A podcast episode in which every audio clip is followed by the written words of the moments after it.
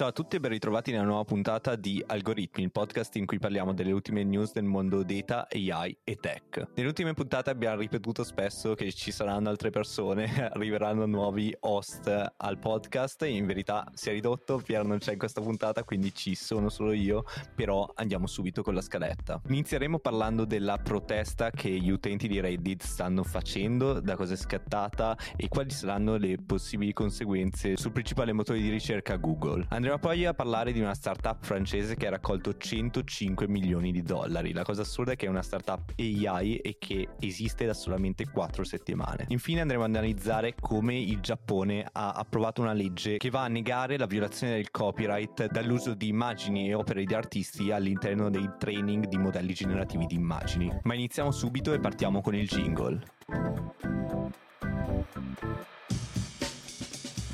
Partiamo subito con la prima notizia, ovvero quella di Reddit. Infatti, martedì 13 giugno gli utenti di Reddit hanno indotto un vero e proprio sciopero di protesta contro l'aumento del costo dell'API. Ma partiamo subito capendo cos'è un API. Le API consentono a Reddit di comunicare con terze parti, app di altri servizi e riuscire ad interagire sia con i dati che con i veri e propri servizi che Reddit offre. La protesta è iniziata dopo che uno sviluppatore di Apollo, nota azienda che sostiene Reddit nelle app di terze parti, ha annunciato come Reddit abbia aumentato di tantissimo il costo di accesso a queste API. Infatti Apollo dovrebbe sostenere un costo annuale di 20 milioni di dollari per utilizzare le API. La protesta è stata da subito accolta da più di 8000 subreddit che si sono uniti alla causa. Infatti i moderatori di questi subreddit hanno oscurato i canali, quindi questi non sono più diventati visibili e hanno dichiarato che il loro subreddit rimarrà chiuso a data indeterminata determinata aspettando proprio uno sblocco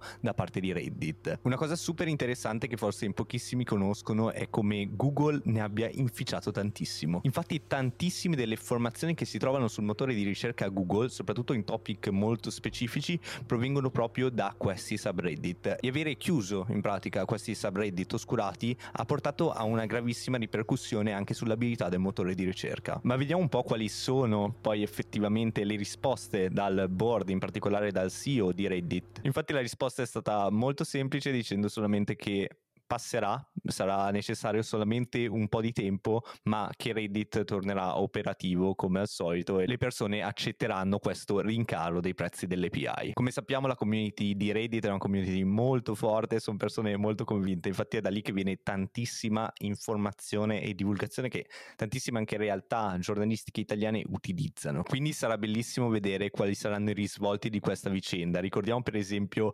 come intere stock finanziarie come GameStop flop siano state completamente sovvertite dal, da, da, dei veri e propri subreddit che hanno addirittura manipolato il mercato. Quindi le community su Reddit sono molto agguerrite, il board e il CEO non sembrano averne riguardo e capiremo come si evolverà la situazione. Passiamo poi alla seconda news. Mistral AI, startup fondata da sole 4 settimane, creata da tre ex ricercatori di Meta e Google, sottolineiamo che una startup europea ha raccolto 105 milioni di euro. Questo è diventato il seed, ovvero un round di investimento iniziale più grande raccolto in Europa. Le valutazioni sono letteralmente folli, 240 milioni di euro, qualcosa di in Europa mai visto e che sta veramente cambiando le carte in gioco. L'idea di Mistral AI è quella di creare una valida alternativa europea a OpenAI, Stability AI e Anthropic, quindi tutte quelle aziende che stanno stanno sviluppando modelli generativi come più famoso ChatGPT, modelli GPT,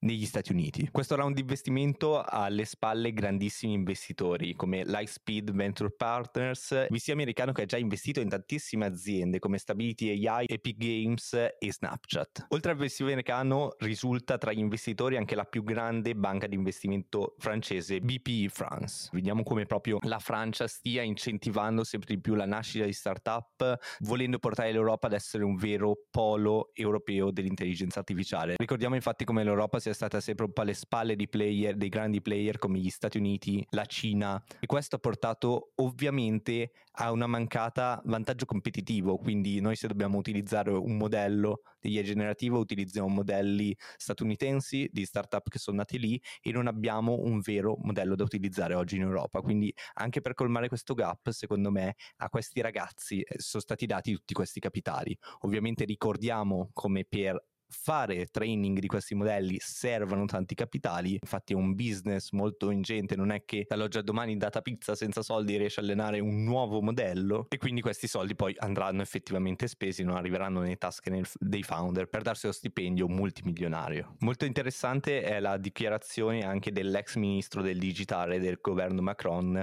e ora advisor di Mistral AI, che infatti ha dichiarato come gli strumenti di intelligenza artificiale saranno fondamentali per la competitività del delle economie e come non vogliono che tutto il valore di questa tecnologia sia polarizzato nelle principali economie estere. Quindi è qualcosa di assolutamente molto interessante vedere come anche l'Europa si sta muovendo per sovvertire un po' quelle che sono state delle vere e proprie istituzioni fino ad oggi nel mondo tech. Infine passiamo alla ultima news, passiamo in un altro continente, quello asiatico, e vediamo come il Giappone ha effettivamente dato una risposta a quella domanda che anche noi ci ponevamo molto molto spesso, ovvero gli output dei modelli generativi, soprattutto quelli di immagini immagini violano o meno il copyright, in quanto questi modelli sono stati allenati su tantissime immagini, opere artistiche, senza il consenso di questi artisti e il dilemma è soprattutto etico. Il Giappone dice no, queste immagini non vanno a violare il copyright. Questo ha suscitato un grandissimo scandalo, soprattutto da parte di diversi artisti che si sentono un po'